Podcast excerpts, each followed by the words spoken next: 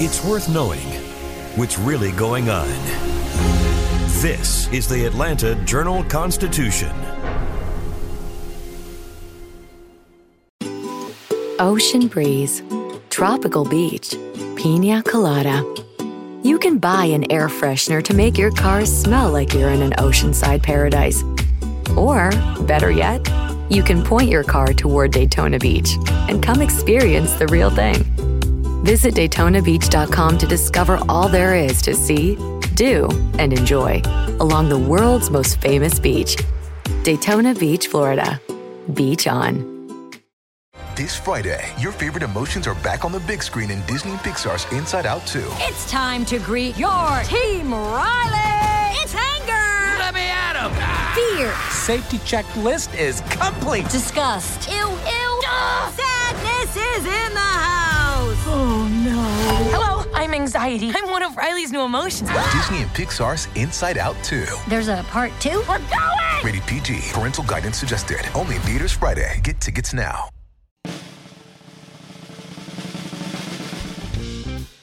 Welcome to the podcast formerly known as Access Atlanta from the Atlanta Journal Constitution.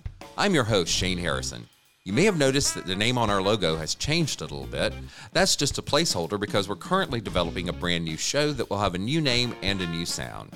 And this week, we're going to start things off with a little sneak peek at what we're working on here. I'm joined by entertainment reporter Rodney Ho. Ligaya Figueras is off this week, so Yvonne Zusel talks food and dining. And we'll start out with some of the week's hottest topics. First up on this week's episode, we're going to take a look at some hot topics. One of those changes that's happened is a WSB TV anchor. She's new there, but uh, she may seem familiar to you. That is that right, Rodney? Oh, that's right. Her name is Karen Greer. She's been in the market since 1989. Wow. She sure doesn't look it. Let's just say that. Yeah. but she joined uh, WSB TV at the 5 p.m. anchored spot yesterday.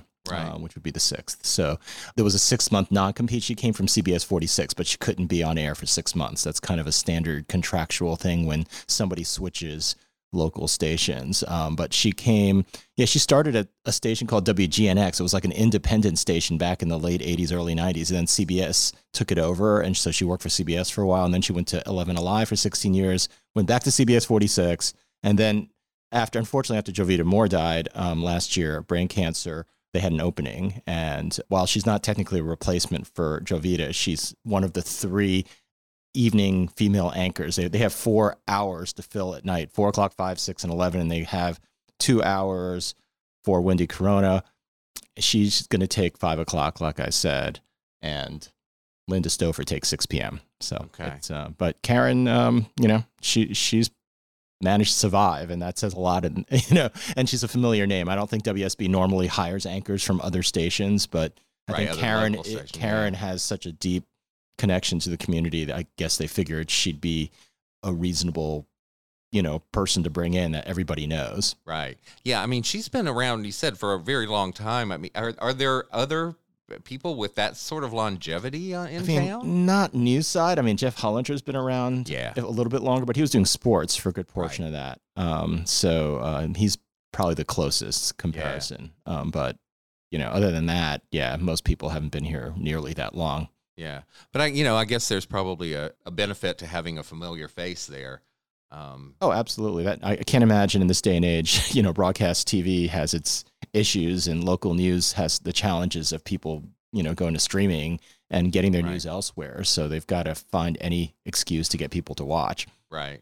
Yeah, but you know, a lot of that streaming, you can't necessarily get the the local stuff, I suppose. No, no. Um, you know, they they've expanded. They've, I mean, after Oh, they've added a lot of local news. I think it's cheaper from a, you know, they if you buy syndicated product like a talk show, you, you have to share like the ad space. But if you just add another news hour, it doesn't cost as much, I think. So that's Right. why a lot of news stations, or a lot of TV stations now, uh, you know, run like 8, 10, 12 hours of news, local news a day, Right. you know, recycling the news constantly for hours on end. I think Fox 5 runs from like 4.30 a.m. till 11 a.m. like Wow. non Wow. Like almost six straight hours.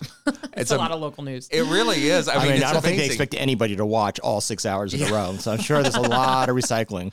Yeah, I mean, it's it's funny to me. You know, you see all these ads for they, they try these new things, and they have you know, it's like you know, get your morning started with us or whatever. At like you know, some some godforsaken hour of the morning. Uh, you know, like, there are people up that I'm I'm up pretty early myself, but but I don't automatically turn on the news. so- No, But but if you do, you get to watch endless amounts of Raphael Warnock and Herschel Walker ads. Oh, I bet. Guaranteed. In Yeah. that case, I'm gonna start watching. Of every course, because you n- I, mean, love who loves ads. watching those ads over and over again? Oh, yeah. 7, 12, 15 times. Yes, The delightful. best. I get I The get best. more than enough of that just watching Jeopardy. So it's like, oh. or listening to anything on the radio. Yeah, it's it's it's frightening how many and and you know, do those those ads ever change anybody's mind? I- Well, yeah. I, uh, it, it uh, always baffles me the amount Are of they trying? Yeah, they might be trying to convince one person out of a million. Yeah, Right. it seems Yeah. like. Yeah, I, I don't Every know. Every vote counts, Rodney. I guess that's really the whole point. It's a, it's about broad awareness. I guess I have no idea. I'm- I'm Yeah. not a- you- Yeah. We can go ask Bluestein about it over in you know in his neck of the oh. woods on that one. So. Oh, I'm sure. I'm sure that they've analyzed that sort of stuff in the past. Yes. and, Yeah. You know, done done a deep dive on on How... I mean, it must be somewhat effective if they're spending that much money. I think I don't know, Right. or it's just a boon for the local TV stations. That's what it is. They, would you know, think. obviously in Atlanta, they made a boon in 2020. They were making Oh, right. boku bucks right into the holidays with the mm. Senate runoffs. So I think one of the stations like added an extra newscast at one, time to just take advantage of all that, wow, you know, all the advertising. that's amazing. Well, yeah, that we, we got way off topic there somehow with uh, Don't we always? starting out with uh, Karen Greer, uh, uh, who you can now see on WSB, uh, and moving on to uh, another thing that's kind of fun: Daisy Days at Arabia Mountain. I love Arabia Mountain. I don't know. lovely. I Uh, know too. it's beautiful there. It's one of my favorite places It, me in too. Metro Atlanta. It, yeah. it- It, is one almost feels like a favorite different planet. I Yeah. The rock formations make you feel It's like you're not even on Earth at certain points. You know. yeah. Yeah. and it's so nice and flat that like anybody can hike it. I Right. feel like it's very Oh, right. accessible for not- lots of different types of people. Absolutely. Yeah. And and I mean, you know, I don't know if you've ever gone to the like around the mountain, the, the long hiking trails that, that are sort of attached there. I have not. Um, there are some really, I mean, very secluded places that, that are around the mountain. Um, it's a it's a little bit of a hike, but you know, it's Yeah. never um, you know, it's never a difficult hike or anything like that. It's Right. just kind of long and um, but it's it's just beautiful. Yeah. And and you know, you won't run into too many people. But anyway, Daisy Days is one of two times a year where it really pops with color. In spring, they have the red diamorpha, which is beautiful. So pretty. I, Love I it. love that. Yeah. Uh, but in fall, they have these daisies, which they're not. They're. I don't think they're technically daisies. They're actually a form of sunflower, but I think they only grow on you know these granite outcrops like that. And they're yellow. yeah, and they're Yeah, yellow. okay. Um, so nothing to do with the Yellow Daisy Festival. no, no, Mountain. it's That's- nothing like yeah, that. I was but thinking but that I same think thing. that you know they probably similarly because they're yellow daisies in fall as well, and I think that, Right. that they might bloom at a similar time. It's sort of mid September. Mm-hmm. Um, but yeah, Arabia Mountain is beautiful anyway. I love to go anytime, but it's even prettier when you have these pops of color everywhere. How long do the daisies last? Like I think it's just a couple of weeks, Wow. maybe two, three weeks.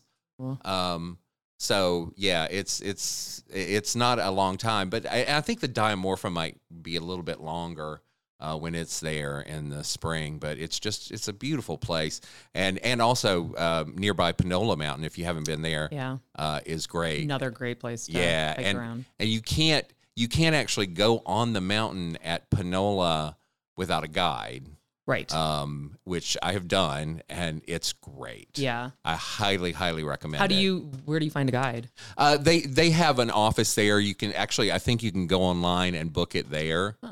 Um, and you meet at the you know the little um, there there's like a little house there that Uh-huh. they they actually have um, like some snakes and in uh, uh, aquariums and things like that, like local species and and it's pretty cool. Um, Is the guide free? Do you have um, to- no, it's not free. I can't recall how much it costs, but it's not like outrageously expensive. Um, and and it's really cool because you get to go somewhere where most people don't go. right. Um, and it, when you go, you're not going to run into you. You you're in a group, uh, but that's it. Um, You're not going to have another group coming in the opposite Yeah, no. direction, and everybody's Uh-uh. trying to like get around each other. And and and you go to some really cool places and and be prepared for them to tell you not to step on that. I mean, you'll find signs like that uh, on Arabia Mountain too, but there's nobody there pointing it out to you. yeah, Um, so yeah, it's like, but Arabia Mountain, if you have not been uh, uh, and you live in Atlanta, you really, really should go. Yeah. It's it's one of my favorite places. Um, Yeah, truly one of a kind. There isn't anything like it elsewhere. No, Yeah. there really isn't. I mean, it's it's all part of the same sort of uh, underlying structure as Stone Mountain. Mm-hmm. Um, I think all that Panola Mountain and Arabia Mountain. I think Um, but there just aren't these things don't exist everywhere, Mm-hmm. and uh, you know I think it's a great thing for for every Atlantan to go and and it's a pretty easy drive outside of the city too. It is. Um, Yeah, yeah, yeah. I, I always am like pleasantly surprised. I always like mentally think it's going to take way longer, and then once we get there, I'm like, oh, that wasn't that bad, and it's always worth it. Yeah, yeah, and it's yeah, it's not bad. Especially, I mean, I, I live on the east side of town, so that makes it even easier. Um, so and and there's parking can be an issue depending on when you go, uh, but there are a couple of different places you can park uh, for Arabia Mountain. There's there's the one that's right there at the uh, Aware, um, the wildlife. Um, they they take care of wildlife. I can't remember the exact name of it. Um, but and then there's another entrance further up. Mm-hmm. Um, but you, you can usually find parking. Uh, but if you go early, that's the best. That's the key. Yeah. Go go early. Do Yeah. that. Um, uh, but uh, yeah, check out Daisy Days at Arabia Mountain. It it will totally be worth it. Uh, it's it's just one of the prettiest places around. Um, and also, uh, we wanted to talk about uh, Chops Lobster Bar, which has reopened after a fire. Yeah. So uh, there was a fire there, a pretty big fire, uh, two alarm fire in January of this year, and uh, the the vast majority of the damage that was done to the restaurant was actually water damage used from the water used to put out the fire. But they've been closed since then, and uh, it's it's an iconic Atlanta restaurant. They've been open since 1989. It's part of the Buckhead Life Restaurant Group. They also own Kyma and Pricci and Atlanta Fish Market and several other well-known, popular Buckhead restaurants. Um, and so they've done a lot of work to the space. Um, and Does it look different now? so, um, so there are kind of two different uh, areas of the restaurant. There's Lobster Bar on the first floor, and then Chops, which is a steakhouse, is on the top floor. So right now, the only thing that's actually open is the Lobster Bar, which is pretty much going to look the same as it did before the fire. Chops is supposed to reopen mid October, and that is going to be a completely renovated space. It's expanded. They have a new patio. They have new areas of the dining room. Um, and then the menu is actually going to be, uh, there are going to be a few additions to the menu, including the addition of an octopus appetizer that is also from the menu at Kyma. It's really popular and it's delicious. If you have not tried it, it is. I've, highly I've had recommend. it at Kyma, and it is. It's so good. Yeah, it's to me, it's one of the best dishes in Atlanta. Yep.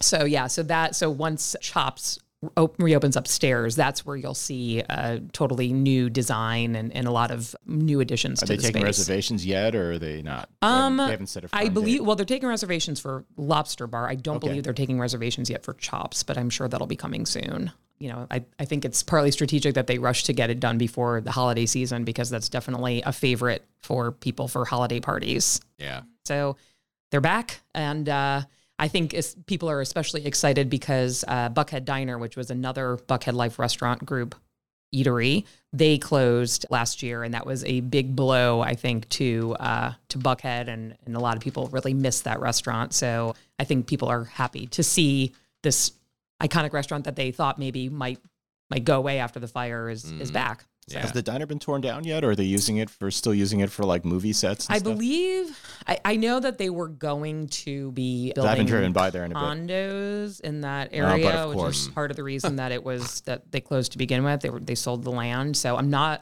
I haven't been by there recently either. I'm not 100 percent sure if the building's actually been torn down yet, uh-huh. but I think that that is the It was, it was plan. a pretty. It was a pretty building. It was. it was gorgeous. yeah. Yeah, Yeah, they it's used shame. it for uh, for yeah filming and yeah, photo I was shoots over the John years. favorite in the '90s. I remember. Yeah, Yeah, a lot of celebrities futuristic. went there Yes, and, it was a big celebrity hangout, and they had Sniff their sniff.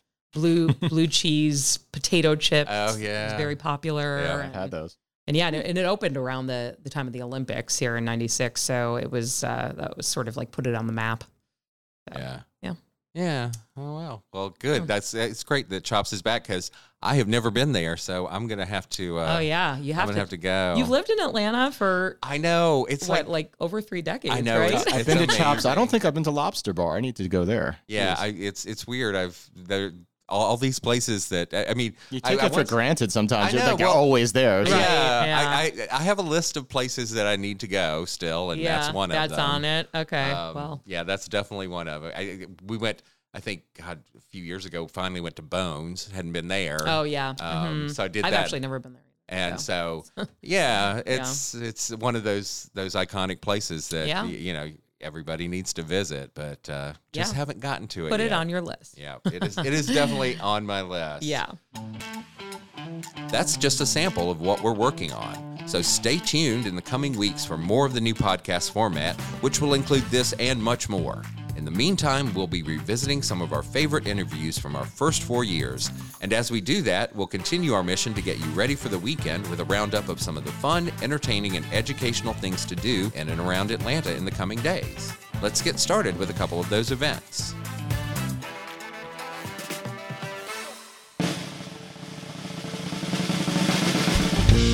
The Atlanta Food and Wine Festival returns for a second year at Atlanta's historic Fourth Ward Park on Saturday and Sunday, September 17th and 18th. The all inclusive food, wine, and cocktail tasting event is focused on the South, from Texas to the District of Columbia.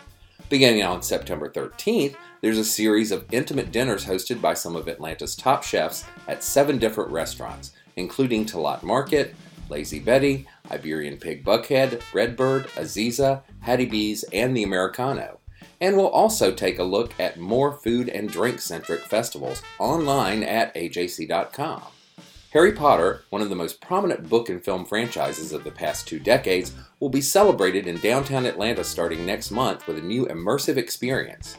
Created by Atlanta based Imagine Exhibitions, Harry Potter, the exhibition, will take place at 200 Peachtree Street, where Macy's used to be located. Advance tickets go on sale September 28th, and the exhibit will open on October 21st. An end date has not been announced, and ticket prices will be released soon. Tickets will go on sale Wednesday, September 28th, but fans who are part of the Harry Potter fan club will receive exclusive access to pre sale tickets on September 25th. Find out more in the Thursday, September 8th living section in the Atlanta Journal Constitution or check out the story online at ajc.com. Stay tuned for more events later in the podcast, and after the featured conversation, we'll take a look at what the AJC is bringing you this week, both online and in print.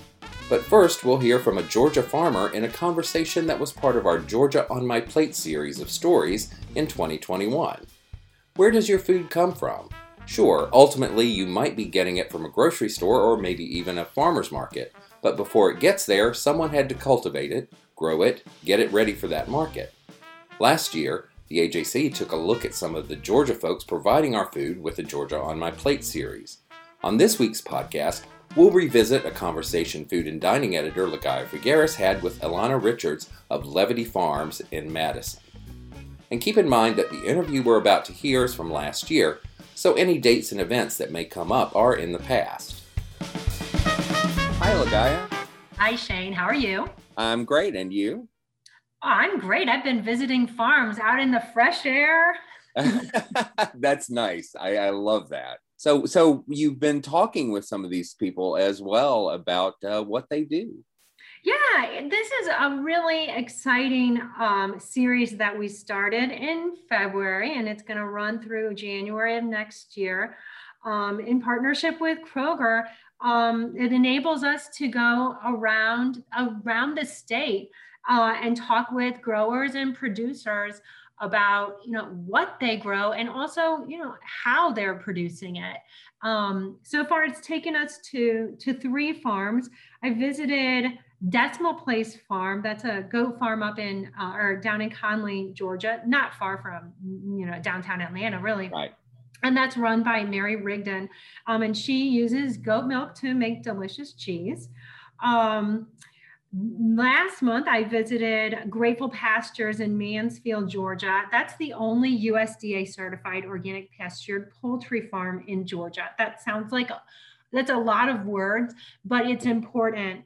Um, and it was in, uh, established just in 2015 by Sean Terry and his wife Sabrina. They're so so sweet, and they raise broilers for meat, and then also um, you know laying chickens for their eggs. And then most recently, I was at Levity Farms, actually not too far away from Grateful Pastures. That's in Madison, and I spoke with uh, the owners, Alana and Zach Richards, their husband and wife. They're first generation farmers.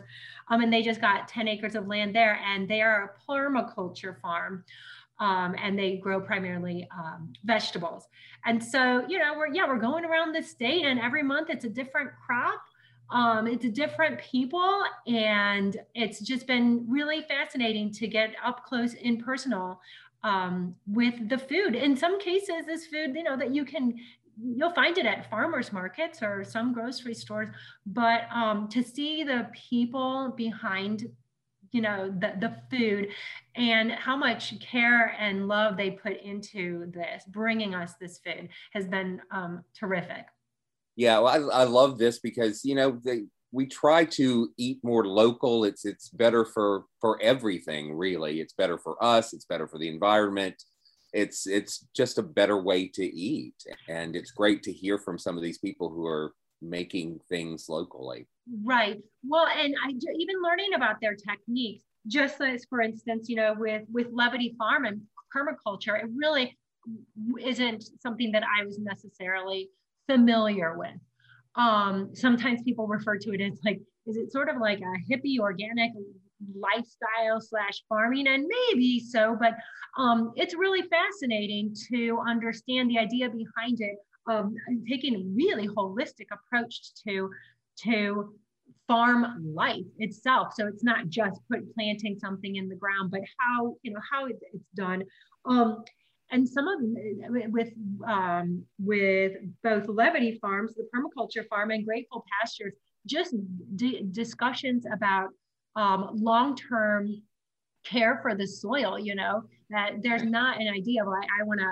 I mean, you know, until this and and I'm only gonna use this farm for a limited amount of time. It's the great desire to to be on the land for a very long time and be stewards of it. So. Yeah um, you know, I think that's interesting. You know, and with Grateful Pastures too, it's interesting with some of these um, independent farmers that I've spoken with, learning about some of the limitations that they have in being independent farmers. And with Grateful Pastures, that the poultry farm, because they are USDA certified organic, um, they are they're limited in terms of where you can take that meat to be processed.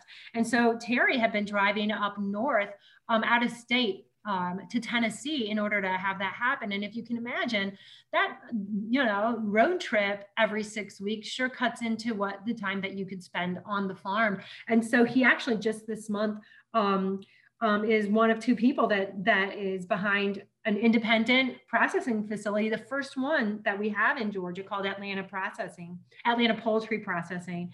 And so it's the first and only USDA inspected poultry processing facility in Georgia um, that's open to independent farmers and even backyard chicken farmers. Um, but it's exciting that it's like, well, when they see this problem, he's, you know, trying to be part of a solution that um, can ultimately more mean, you know, more sustainable um, farming and hopefully even to um, get other folks on board with organic farming, um, certified organic farming um, that makes it viable. Yeah, that's great. And and the thing is, even if all of these uh, environmental issues and all of that do- doesn't matter to some folks, the the end product always tastes better generally. So so it's you know even if you don't care about that, you might want to care about how your food tastes, and and this stuff is is just better. Yeah, it's terrific. It's great, and you know, so in partnership with Kroger, uh, besides these stories that um, you know um, we're doing once a month, and there are videos. The one from Grateful Pastures is pretty cool because we even have this drone going above the the farm, so you can really get a look at it.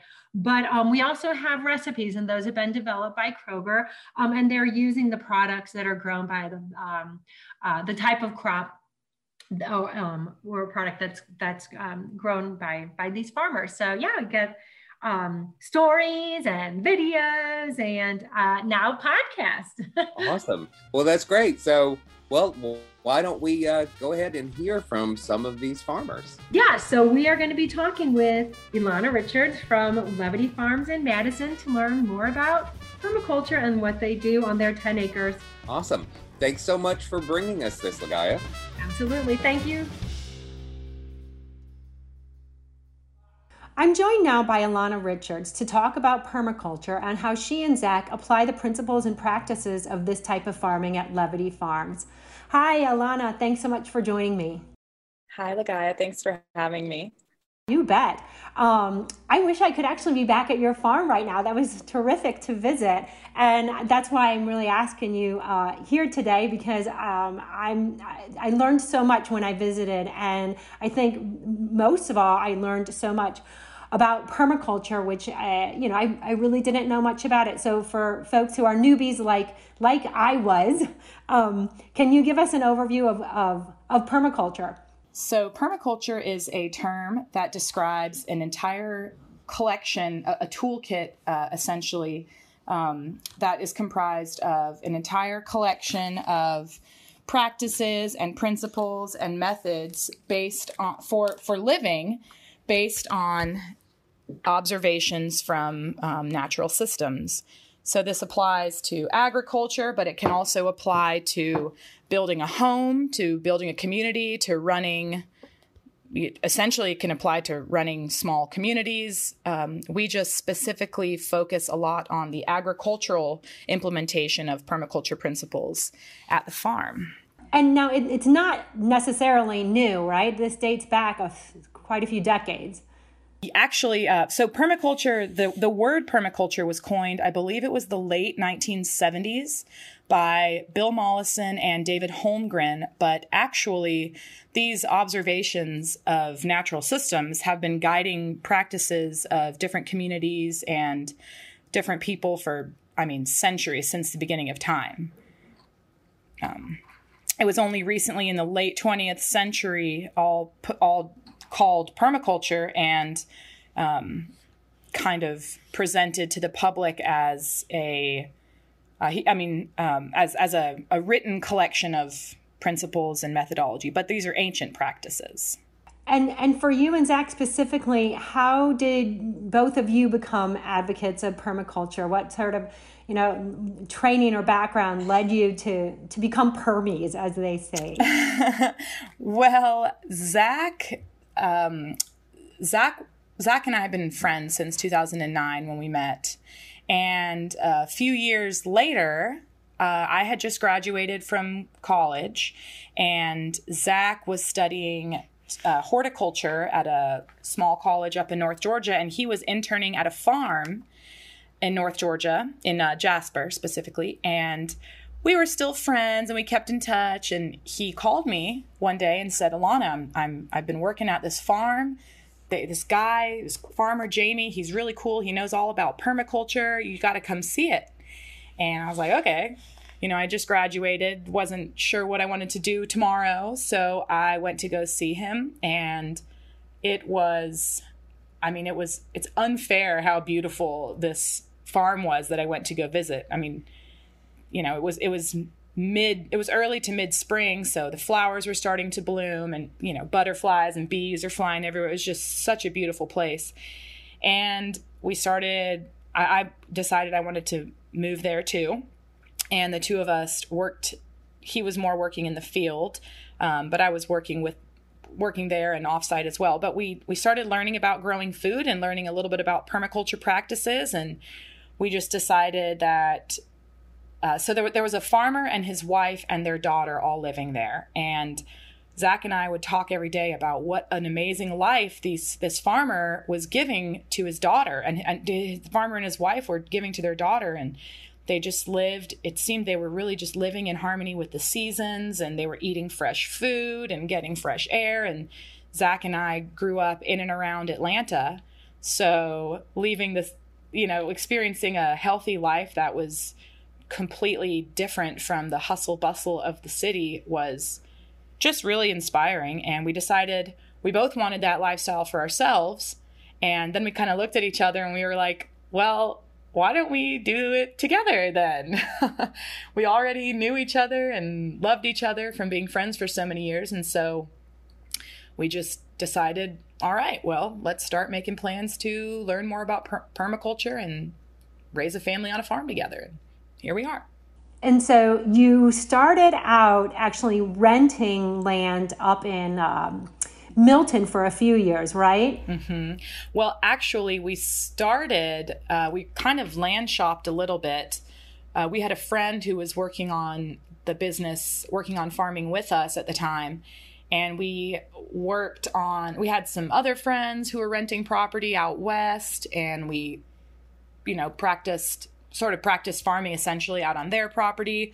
We looked for some other land, kind of shopped around a little bit, and Zach's, my husband Zach's dad, um, has a friend who got wind of what we were doing or what we were hoping to do.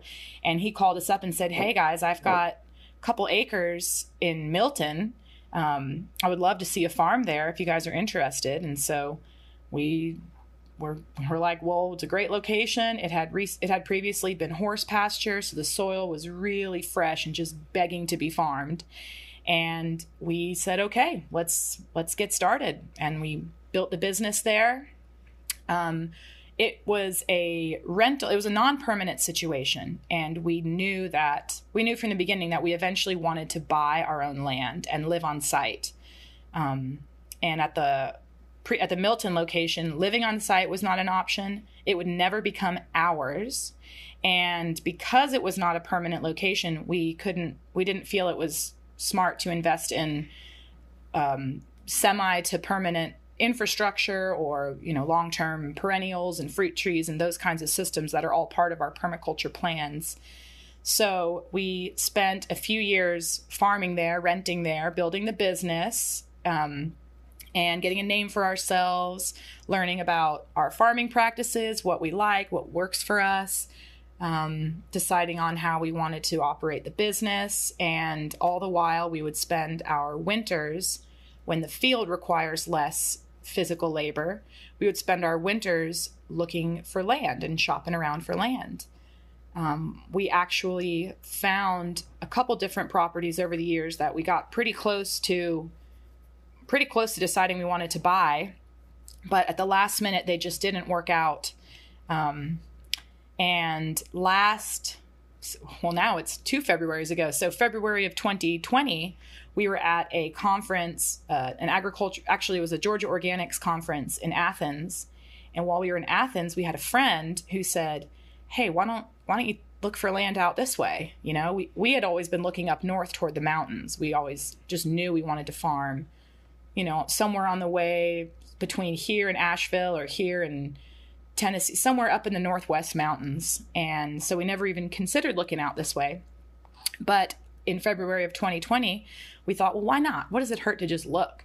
And so we started looking and we found this little town called Madison. And it's is about 30 to 40 minutes south of where we were in Athens. So we drove by to check it out, fell completely in love with the town, and also happened to find a lot of really promising land at really um, approachable prices at the time. And so that was in February. And then in early March, I'm sorry, in, in that was early February. So late February, we met Scott, who owns the land, owned the land that we purchased. Um, obviously, we hadn't purchased it yet. And he is a farmer who is retiring and moving down to South Georgia and wants to sell his farmland. But he was looking, he was hoping, it's, it's a 10 acre tract, tract, and he was hoping to find a, a young, enthusiastic farming family that would, because he's very passionate about growing food. And so he was hoping to essentially pass the land on to the next generation of farmers who would really appreciate the land and all the work and love that he's put into the property here. And we were hoping to find kind of an older farmer who was ready to pass that land on. So, without really trying, we stumbled upon this amazing farm successorship opportunity. And um, that was in early March of 2020. And right as the pandemic was about to hit, we were thinking, okay, I mean, before we even were, were really thinking much about the pandemic, we were we were getting ready to put our tomatoes in the ground, and we were still at the Milton property. And Zach and I looked at each other and we said, "Well, tomatoes stay in the ground for the better part of the year. I mean, they'll be in the ground for several months. So, do we want to see if maybe Scott will let us go ahead and plant our tomatoes in the Madison property?" Um, just sort of like a good faith thing. And we talked to him, and he was he said, "Well, the contract isn't signed on the sale yet, but if you want to plant your tomatoes here, if it doesn't work out, then I'm just going to keep your tomatoes." And so um, we knew we were, you know, we knew we were moving forward with plans to buy the property at that point. This is Access Atlanta. I'm your host, Shane Harrison. We'll continue with more of our conversation with Alana Richards, but first, here's more of our list of things to do and see. Years after 9 11, Americans still struggle to process it and salute those lost in meaningful ways. Ryan Walls, executive director of 9 11 Day, believes it's a day of service. We've changed our approach over the years, he said. It's not from an angle of anger, really, the approach is to try to rekindle and inspire those feelings of unity, compassion, and service that arose in the aftermath of September 11, he says. Throughout Metro Atlanta, there are activities designed to remember, honor, educate, and help. Read about all the ways that Atlantans will be marking the anniversary and how you can participate in our look at 9 11 related events in and around Metro Atlanta. You'll find it on ajc.com. Part of the same 400 million year old granite outcropping as Stone Mountain and Panola Mountain in Stockbridge, Arabia Mountain is located in Stonecrest, east of Atlanta, in the Davidson Arabia Mountain Nature Preserve. Surrounded by wetlands, pine forests, streams, and lakes, the Granite Mountain rises to 955 feet above sea level. The surface conditions make it difficult for most plants to grow, but interspersed among all that granite are islands of hardy vegetation like moss, lichen, and prickly pear cactus. And twice a year, the mountain puts on a spectacular show of color. In April, a carpet of dramatic red diamorpha, also called elf orpine, blooms across the mountain. And for two to three weeks in mid September, the bald mountain comes alive with mounds of yellow, an event affectionately known as Daisy Days. Find out how to experience this annual burst of beauty in this week's Living and Arts section in the Sunday, September 11th Atlanta Journal Constitution, or read the story online at ajc.com and in the Sunday e-paper. Now it's time for this week's adoptable pet from the folks at Lifeline who run the Fulton and DeKalb shelters along with the Lifeline Community Animal Center. Are you a fan of frequent cuddles and big slobbery kisses? then you have to meet the lovable hunk Mushu. He's one mushy teddy bear of a dog, and he's more than happy to make new friends with people and other pups. He may not know his own size given his affinity for leaning the full weight of his body against his favorite humans, but that's just his way of spreading the love. Three year old Mushu knows his basic cues and can't wait to discover all that life has to offer in a loving home of his own. Mushu is available to adopt or foster from the Lifeline Community Animal Center at 3180 Presidential Drive in Atlanta. You'll find a photo of Mushu and a direct link for more info on the story page for this podcast on ajc.com. This episode is brought to you by Reese's Peanut Butter Cups. In breaking news, leading scientists worldwide are conducting experiments to determine if Reese's Peanut Butter Cups are the perfect combination of peanut butter and chocolate. However, it appears the study was inconclusive as the scientists couldn't help but eat all the Reese's. Because when you want something sweet, you can't do better than Reese's. Find Reese's now at a store near you. Ryan Reynolds here from Mint Mobile. With the price of just about everything going up during inflation, we thought we'd bring our prices down. So to help us, we brought in a reverse auctioneer, which is apparently a thing. Mint Mobile unlimited premium wireless. Ready to get 30, 30, bit to get 30, bit to get 20, 20, 20, bit to get 20, 20, bit to get 15, 15, 15, 15 just 15 bucks a month. So, Give it a try at mintmobile.com/switch. slash $45 up front for 3 months plus taxes and fees. Promo rate for new customers for limited time. Unlimited more than 40 gigabytes per month slows. Full terms at mintmobile.com. This is Access Atlanta from the Atlanta Journal Constitution. The facts matter now more than ever. Get unlimited digital access to the Atlanta Journal Constitution so you know what's really going on. And you're helping us fulfill our mission to bring you the news that's important to you. Subscribe today at subscribe.ajc.com slash podcast, and your first month of unlimited digital access is just 99 cents. That's subscribe.ajc.com slash podcast to join the community for just 99 cents. Let's head back to our conversation with the folks at Levity Farms.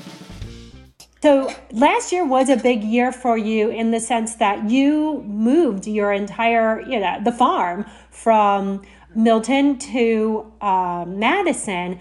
And I know that this past seven months in particular, it's been crazy not just the move but also now this new the your care for this new um, new land can you tell us you know what that was like to actually move a farm well zach would really be better qualified to tell you what the physical moving part was like because i had a just a few month old baby at the time and so i wasn't really doing most of the heavy lifting. Um, but I can tell you that we were harvesting everything out of the field in the Milton property and selling that at the same time as starting to break down some of the temporary infrastructure and some of the equipment and tools and move them to the new property. Um, I, I brought up the fact that the pandemic hit because there was no one on the streets. There's no traffic. So that made the drive, it's like maybe an hour and a half to hour and 45 from Milton to the new farm. So that was kind of like a little gift, a little silver lining of of the pandemic because Zach was able to make trips back and forth in the truck several times a day. Um, so I know that helped. So there was a lot of driving. We uh, had sold our house we were living uh, in, in Woodstock near the old farm. We sold that house to have some money to invest into the new property, but there was no place to live on the new property yet. We had plans to build a house, but we hadn't built it. So we were staying with Zach's parents until we had the new house set up. So there was a lot of back and forth. We had stuff at the old farm, stuff at Zach's parents' house some stuff at the new farm. We were storing some things in my parents' house. Um, it was quite a year. And now, when I visited you in the spring, um, there's lots of signs of life over there. Can you tell our listeners a little bit about all of the the products that you grow? Yeah, so we grow a, very diverse uh, crop regimen, we've got um, we focus heavily on salad greens. That's sort of what I like to call our signature move. We grow a few different varieties of lettuce and some cut baby field greens like arugula and baby kale and things like that. In the summertime, we grow, like I said, tomatoes, eggplant, pep- lots of different varieties of peppers. We grow specifically for chefs, so we grow a lot of really unique specialty products but we also grow for um, a local market and um, are considering ex- expanding our options for sales. Um, but at any given time, you can come by the farm and you'll see plenty of lettuce and salad greens growing. We do small root vegetables all year radish, carrots, uh, baby Hakurei turnips and uh, we this year we're ramping up our cut and ornamental flower production. So we'll have a lot of cut flowers coming in. In fact, the zinnias have already started blooming. So, yeah, a little bit of everything. We um, we also planted several hundred row feet of potatoes this year. It's our first time growing potatoes, but um, we've got all this land and we live here now, so we've got plenty of time to tend to it. So this year we've added potatoes to our regimen. Very exciting. I actually tasted um, uh, your let's see i think it was your snap pe- no what did i what was it that i um you had some of our i believe you tried some of our uh, winter peas the pea shoots? Yes your pea shoots. Those were delicious. Those were delicious. So the the pea shoots are cool. It's actually um so part of our permaculture inspired practices is that we try to um, inter- intervene uh, in the soil, interrupt the soil food web as little as possible. Um, so we don't do a lot of tilling. In fact, we call ourselves a low till or minimal till farm. For now, eventually we'll be completely no till, but we're we're getting there. And instead of tilling the soil, one of the ways that we um, are able to aerate the soil, return nutrients to the soil without a lot of um, synthetic inputs um, is that we plant cover crop. And one of the cover crops we planted this past fall was winter peas. Um, and we planted it just as a, as a really nice cover crop. And in about maybe it was late February or early March, our daughter, Harlan, was sitting in the field and I noticed she was munching on the peas. The, and they were just like long pea shoots or tendrils at this point. I noticed she was munching on it and I thought, why is she eating the cover crop? And then I thought, wait a second, pea shoots are delicious. Everybody loves pea shoots. And so we started, we grew the cover crop for the soil, but then we ended up harvesting some of it and selling it. So it was a nice little winter bumper for us. Win-win for everybody. You know um, when i yeah. visited and zach zach used uh, what is it's very relatable term in terms of saying that your approaches with lean farming methods to mi- quote minimize inputs to maximize outputs. And as you mentioned to be you know trying to be low till to get to the point that you can be no till um, it was surprising to me to not see any sort of big equipment on your farm, you know, like hulking massive um, tractors. And one of the things that was fascinating, the first time I had seen it, was that Japanese paper pot transplanter system that you use. Can you tell our listeners about that? Sure. So it's called the paper pot transplanter. I believe the technology is from Japan, um, but there, the, there's been a, a company called Paperpot Co. established that's brought it to the West and made the this equipment more available to us, kind of smaller scale farmers. So uh, the idea of minimum inputs and maximum outputs. So we're talking about not only minimizing the amount of physical inputs like um, amendments, different fertilizers, and things into the soil, we're also talking about minimizing our energetic input and our labor input. So uh, one of the ways that we grow plants is a method called transplanting, which is you start the seeds in a tray in the greenhouse, and when they germinate, you harden them off and then plant them in the ground.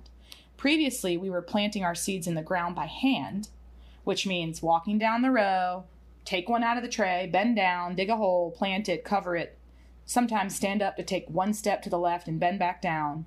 It, I mean, it, as you can imagine, it's, it was very labor intensive, takes a very long time it's very tedious. Our our skills are our time is is very valuable, and it's it was a very it was, it was a very bottleneck activity. Um, not to mention it was exhausting. And this paper pot transplanter is one of the ways that we lean up our operation by minimizing the labor required to plant because instead of a 128 or 72 cell rigid plastic tray to start the, tr- the seeds in. The paper chain, tr- the paper tr- paper pot trays are actually these wound up biodegradable paper chains that you can plant in them just like you would plant a, pl- a rigid plastic transplant tray. The difference is when it's time to put the plants in the ground, you can essentially feed this chain through a machine. It's not it's not an electrical machine. It's it looks like a giant scooter that you pull over a bed um, and you start to unravel the chain and feed it into this machine and then you can just pull the, the transplanter down the row and it's got a furrowing tool. It's got these bent bars at the end that a little chain that'll rebury the plants uh, that'll replant the transplants into the ground. It takes so manually transplanting an entire 100 foot row of or 100 foot bed of salanova or of our lettuce let's say would take maybe 45 to an hour, depending on who's planting. Um, but with the paper chain, the whole bed or even a couple beds could get planted in under 20 minutes. Um, and another benefit to the paper chain is all of the plants are perfectly evenly spaced out because the chain is even lengths. Um, like I said, it's less labor, so it saves our back, it saves our energy, it saves time. It is. It has been a um, a real a real boon for our operation. Right. And some of the innovations that I saw there also were uh, novel, um, very creative. In your barn, you've got uh, now two actually dinged up washing machines that Zach turned into salad spinner for your lettuces. Did, did that second one get installed? Uh, we're still working on it. He um, so the second one's a little bit. It's a, it's a nicer machine. Um, it's in better condition than the first one was that Zach kind of learned on. So we want to make sure that we're you know the first machine we took it apart and put it back together a whole bunch of times. This one we want to try to get it as close to right as possible. So uh, we're waiting until we have just the right equipment and we recently ordered the wrong size basket for it so. It's it's all a learning process. I, I was also impressed with the irrigation system that you set up and the, eh, well i guess zach and and with the help of some electricians i'm going to guess but to that it can be controlled from one central location right by your living you know area with the touch of a switch. And I suppose, I, were you even telling me, you know, at some point you can be able to control that with your phone? That's the goal is to get it, is to get uh, the, all the manifolds, all the irrigation manifolds on a wireless system, whether it's Bluetooth or internet, so that it connects to our home router so that if we're at a farmer's market and it's getting really hot outside, I can just pull out my phone and flick my finger across the screen and then have the water turn on to cool down the lettuce. But we're not quite there yet. the other thing that stuck out for me when I visited was your house, um, which uh, I mean that was that's built by Zach, right? Zach helped build it. Yes, we we hired a, a team of contractors um, to build the house. So so you have this house that's technically inside a barn, but one of the unique rooms in the five room house is um, the room near the at the entrance. And it has no windows. Can you tell people why? I find this very fascinating. So, we well, first of all, windows cost money. so when we were choosing where to put the windows in the barn house, we thought, well, what where what makes the most sense to put a window? So we thought we had this one room that was going to be the bedroom, and we thought, well, we're going to spend a lot of time in the office, a lot of time in the kitchen. We don't we may not maybe we don't need a window in the bedroom because really all we do in the bedroom is sleep and you kind of want it to be dark when you sleep anyway. So we get we so we we sleep in the room with no windows. Um, we do keep the door cracked so that when the morning light comes in the kitchen window we can tell what time of day it is in the mornings um, right, and and you said that this summer now Zach has learned based on last year's findings that um, he that nighttime farming is a thing for him. Oh man, oh man! Tell um, us about that because you are in Georgia. I mean, it's hot down here. It's a very interesting thought. So not only are we in Georgia, but we are in. Um, I actually don't know if this is considered middle Georgia or not, but we're in Zone Eight A, which is actually one zone south of where we were used to farming and when it, I mean, we've only been here for one summer. And to be fair, last summer we didn't have the barn set up, we didn't have an air conditioned respite from the heat. Um, but uh, yeah, so in, in the middle of, I mean, there there are days in the months of even as early as July, but really August and September even, there are days that are so hot that between uh, as early as 11 or noon and even six o'clock p.m., it is almost, it feels like it's almost impossible to get anything done in a healthy way outside. So we've adapted to Georgia, to summer in Georgia, and when the temperatures start to rise, uh, probably starting next month, we'll begin to do a couple days here and there of night farming. But um, we'll, we get up a little earlier in the morning, work outside maybe from five until about nine come in, have some breakfast, go back out for a couple hours, and then in the middle of the day, we come inside, we do office work, we have a nice, really big lunch. Instead of a big dinner, we do a really big lunch, spend time with the baby, clean the house, just kind of take a nap and rest, and then go back out around eight o'clock.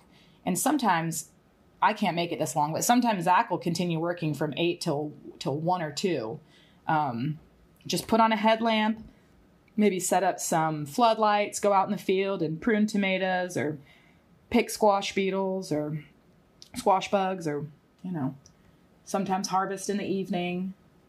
Um, just trying to be adaptable and make this business, you know, we're, we're, it, we're not just, I tell people, we're not focused on making a living. We are focused on building a life. And that's what makes permaculture farming different than more traditional, even small scale local agriculture is we live here and part of the the reward is the lifestyle. So at the end of the day, our bank account doesn't look like what the average business owner in America's bank account looks or maybe it does these days, I don't know. But one thing that we are taking home is is the lifestyle. Right. So. And, and, so since you are, you know, you're a year, uh, well, almost a year into kind of setting down roots on that property, what are your plans for the future? Where where do you hope to see Levity Farms, you know, five, ten years from now? Well, we are in the process of working out getting some more of this property graded so we can plant some fruit and nut trees and those will take up to, you know, start fruiting and nutting in about five to 10 years even. We want to have, so we want to have some orchard space. We want to have some animal systems, so definitely chickens, but that won't take five years. That'll hopefully be this or next year. We eventually want to run some sheep and uh, just continue to expand our perennial our perennial growths. Um, when we bought the property, it had been cleared because the the Scott whom we bought it from was following more traditional agricultural practices, so he just kind of cleared the whole property and made it flat. And we are looking to so, sort of reforest it, plant more trees, cover more of the soil. You know, you don't you don't see a lot of bare soil in nature. You don't see a lot of straight lines, and you don't see a lot of bare soil in nature. That's something Zach always says. So we really want to build the farm back up to a place that looks more like you might see it in an, in an, a natural landscape. Um, so we are hoping to return a lot of tree and perennial growth to the soil, and um, yeah, maybe maybe dig a pond out and get some ducks here to complete the animal systems. Um, Sounds like paradise. Well, Lana, I think we're, we're, we're out of time, but I do want to thank you so much for, for sharing your story, also for letting us visit um, your farm. And for those of you who are looking for more information about Levity Farms, you can check out their website at levityfarms.com. You can see some photos of what's happening on the farm if you visit them on Instagram at levityfarmsga. GA. And to read more about Levity Farms and other Georgia farmers who are featured in our year long Georgia on My Plate series, as well as watch videos and find recipes featuring their products, please go to ajc.com forward slash Georgia on My Plate. Alana, thanks again so much. I really appreciate it. Thanks for having me, Ligaya. Nice chatting with you. You too. The AJC brings you the best of what's happening in and around Atlanta on AJC.com along with deeper looks at trends in arts and entertainment and compelling looks at lost bits of history. Here's a taste of what you'll find there. In 2011, The Walking Dead needed to find a downtown to turn into a fictional city for season 3 of what was becoming the biggest basic cable show of all time. Michael Riley, locations manager for the AMC Zombie series, thought of the Coweta County town of Senoia, with its charming stretch of historic buildings and its distinctive water tower. At McGuire's Irish Pub, dozens of local business owners listened as Riley laid out plans to transform the city into a post apocalyptic enclave. That meant building a gate entrance with fake sentries that could be rolled in at one end of Main Street during the shoots, forcing customers to enter stores and restaurants from the rear. Some business owners were openly skeptical, wondering how disruptive this would be. However, AMC allayed fears by compensating the locals for the inconvenience. The City Council approved the plan, and for almost everyone involved, the gamble paid off. Read Rodney Ho's story about how zombies transformed Senoia in the Living and Art section in this Sunday, September 11th Atlanta Journal Constitution, or find it online at ajc.com and in the Sunday e-paper. It might be 95 degrees on a sultry summer evening in East Point, but in the Create ATL outdoor space, Much of the heat the crowd felt was coming from the rapid fire lyrical craftsmanship that ricochets from the Soul Food Cypher circle. The group of 12 or so MCs start with a warm up open cipher, meaning no specific constraints to letting the lyrics fly, although they do need to stick to 16 bar increments set to music played by a nearby DJ. Soul Food Cypher recently celebrated its 10th year of building community through the power of verse, beats, and creativity. Find out more about the collective and the positive message about the joy, creativity, and camaraderie that freestyle can foster in a story from our partners at Arts ATL. You'll find it online at ajc.com. If you're listening to this podcast on ajc.com, please take a moment to subscribe on Apple, Spotify, or wherever you get your podcasts so you'll never miss an episode. And you'll be among the first to hear our new format when we relaunch. For more things to do in and around Atlanta, go to ajc.com. The podcast is edited by Tyson Horn. The theme music is by Bo Emerson and Billy Gewen, and I'm your host and the AJC's Arts and Entertainment Editor, Shane Harrison. Join us next week for more great interviews and events. In Atlanta, one voice has stood out for over four decades. From the Atlanta Journal Constitution, The Monica Pearson Show. When you look at what you've become, what has it cost you? Revealing interviews. You are known as America's doctor, but I want to know who you were before that. When you have a different name, you have different color skin, it can be tough. With Atlanta's most powerful influencers, as you've never heard them before. I'm telling my story. This is the American dream. The Monica Pearson Show on Apple, Spotify, or wherever you listen to podcasts.